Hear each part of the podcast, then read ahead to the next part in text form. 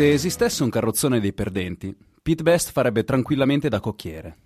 Pochi nomi nella storia della musica sono in grado di generare mestizia quanto il suo. Provate a pronunciarlo in pubblico e vedrete persone togliersi il cappello, donne coprirsi lo sguardo con imbarazzo, bambini abbassare lo sguardo e disegnare arabeschi nella ghiaia con la punta delle scarpe. I più galanti sospireranno un poverino. I più smaliziati caveranno di tasca l'ennesima battuta su come lo sventurato debba aver passato gli ultimi 50 anni a mangiarsi le mani.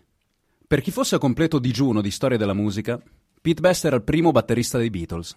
Suonò con John, Paul e George dal 1960 al 1962, per poi venire cacciato a pedate un minuto prima che la band diventasse un fenomeno planetario e piantasse le tende a tempo indeterminato nell'Olimpo della musica. Molti lo considerano il re dei falliti. Quello che non sanno è che in realtà Pete Best è un uomo felice. Randolph Peter Scanland nasce il 24 novembre del 1941 a Chennai, in India, dove rimane fino alla morte del padre. In Inghilterra ci arriva solo quattro anni dopo, in nave, il giorno di Natale del 1945, insieme a sua madre Mona e al patrigno Johnny Best.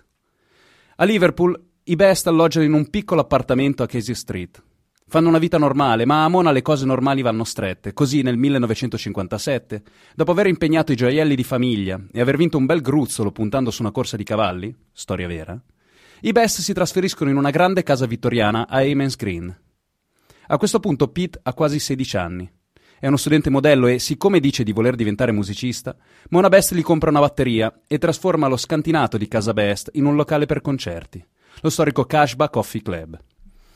Il posto viene inaugurato il 29 agosto 1959 e per l'occasione sul palco ci sono i Quarrymen, una band rock and roll che annovera tra i suoi membri John Lennon, Paul McCartney e George Harrison.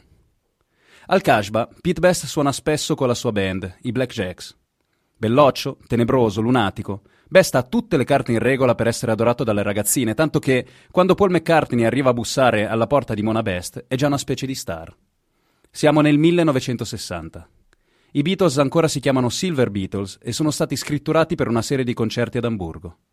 Unico problema, manca un batterista. McCartney ha visto Bess dal vivo e si è innamorato del suo modo di suonare. Cassa in quattro, groove potente, un'inclinazione a picchiare più del necessario, giusto quello che serve alla band. Così, a 19 anni Pete parte per la Germania, ma fin da subito il rapporto con la band fatica a consolidarsi. Più le date si accumulano, più diventa chiaro che le differenze tra lui e gli altri sono difficilmente colmabili. Bess sembra fare di tutto per non integrarsi, non ama far baldoria, si tiene alla larga dalle droghe, rifiuta di abbigliarsi e di pettinarsi come i compagni.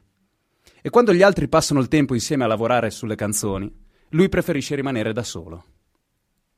Quando alla fine del 1962 i Beatles tornano definitivamente a Liverpool per registrare i primi singoli, la frattura con Best è già in stadio avanzato. Ed è proprio in sala di registrazione che la band decide di silurare Best una volta per tutte.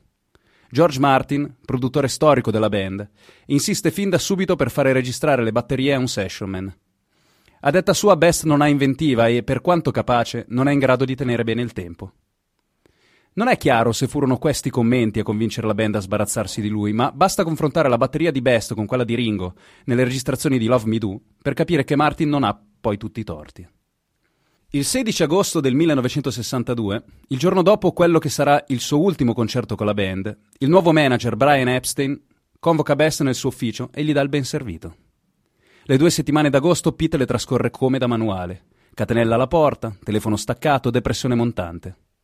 Ben presto però l'orgoglio lo scolla dal divano di casa. Nei successivi tre anni siede dietro le pelli di Lee Curtis and the All Star, dei Pete Best 4 e infine dei Pete Best Combo ma nonostante ce la metta tutta, non riesce a mandare un solo singolo in classifica. Nel 1965, dopo aver pubblicato un disco dal titolo truffaldino Best of the Beatles, con cui ha ottenuto solo di fare imbufalire alcuni fan poco accorti, Best decide di abbandonare il mondo della musica. Ma non prima di aver sguinzagliato un avvocato contro i Beatles per via di un'intervista pubblicata su Playboy, in cui Ringo Starr aveva lasciato intendere che Best fosse stato allontanato per problemi di droga. In questo periodo Best non se la passa bene Diverse biografie rivelano tentativi di suicidio che vengono provvidenzialmente disinnescati dalla madre e dal fratello. L'ex Beatle si comporta come se non avesse più niente nella vita, ma caso vuole che abbia una moglie e una figlia. Dopo aver sguazzato qualche mese nel comodo liquame dell'autocommiserazione, Pete inghiotte definitivamente l'orgoglio e appende le bacchette al chiodo. Comincia a lavorare come fattorino in una fabbrica di pane e, sorpresa, scopre che si può vivere bene anche senza stuoli di fan in adorazione. Di lì a poco viene assunto in un ufficio di collocamento e comincerà una brillante carriera da funzionario amministrativo che gli consentirà di mantenere la propria famiglia per più di vent'anni. Tornerà a suonare solo nel 1988, dopo aver accettato di partecipare a un evento commemorativo sui Beatles. E da allora continua a fare concerti con una nuova formazione, la Pete Best Band.